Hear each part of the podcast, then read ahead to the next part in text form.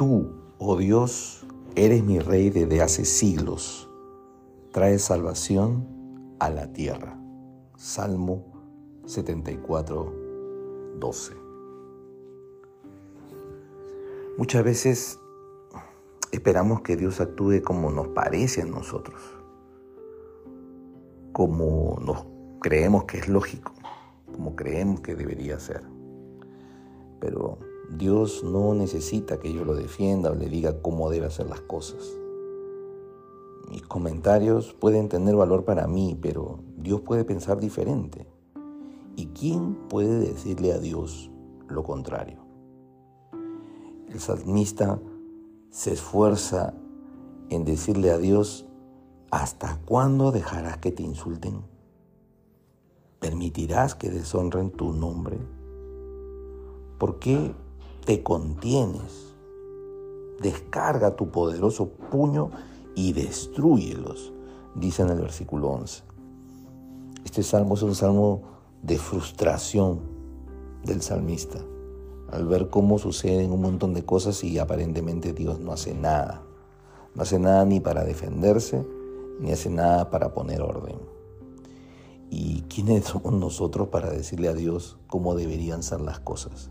¿Quiénes somos nosotros para decirle a Dios cómo debería actuar? Dios no es parte del problema.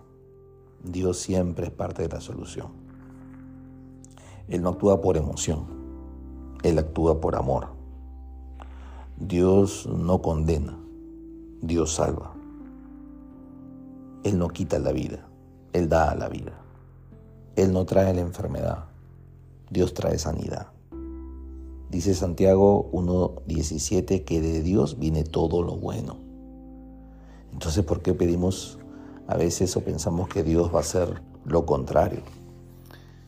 Y, esa frustración del salmista muchas veces es mi frustración al no entender por qué suceden cosas que no tienen sentido, por qué aparentemente Dios no hace nada. Y digo aparentemente porque Dios sí está haciendo algo. Y Dios está actuando a pesar que yo no lo vea. Dios no tiene que darme explicaciones de lo que hace. Si Dios es mi rey, entonces yo debo estar dispuesto a someterme a sus preceptos, a sus pensamientos, a sus decisiones. El rey no espera mi consejo, el rey espera que yo le obedezca.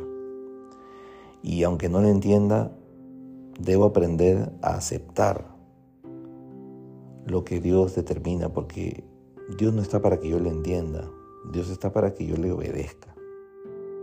Él no está para que haga lo que a mí me parece, sino yo tengo que aprender a respetar lo que a Él le parece y lo que Él determina.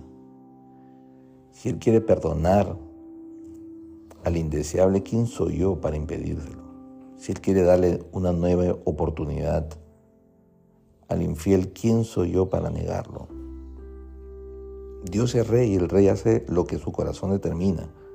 ¿Seguirá siendo rey a pesar que no me parece o que no lo entienda? Su propósito siempre es salvar. Juan 3:16 dice que Él ha venido al mundo no a condenar al mundo, sino a salvarlo por medio de su Hijo Jesús. Y en vez de llenarme de contradicciones por lo que no entiendo, necesito aprender a ver lo que Dios ve. Y lo que Dios ve es cómo salvar al que se está perdiendo, cómo atraer al que se está alejando. Señor, cámbiame la perspectiva y hazme ver las cosas como tú las ves y no como yo las veo, porque a mí me frustra. Pero tú, Señor, eres el único que da esperanza. Enséñame a ver las cosas como tú las ves. Enséñame a ver las personas como tú las ves. Cámbiame la perspectiva, porque tú eres un Dios que salva.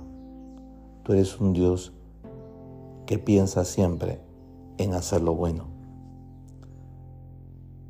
Hazme ver las cosas de manera diferente para poder vivir de manera diferente. Amén.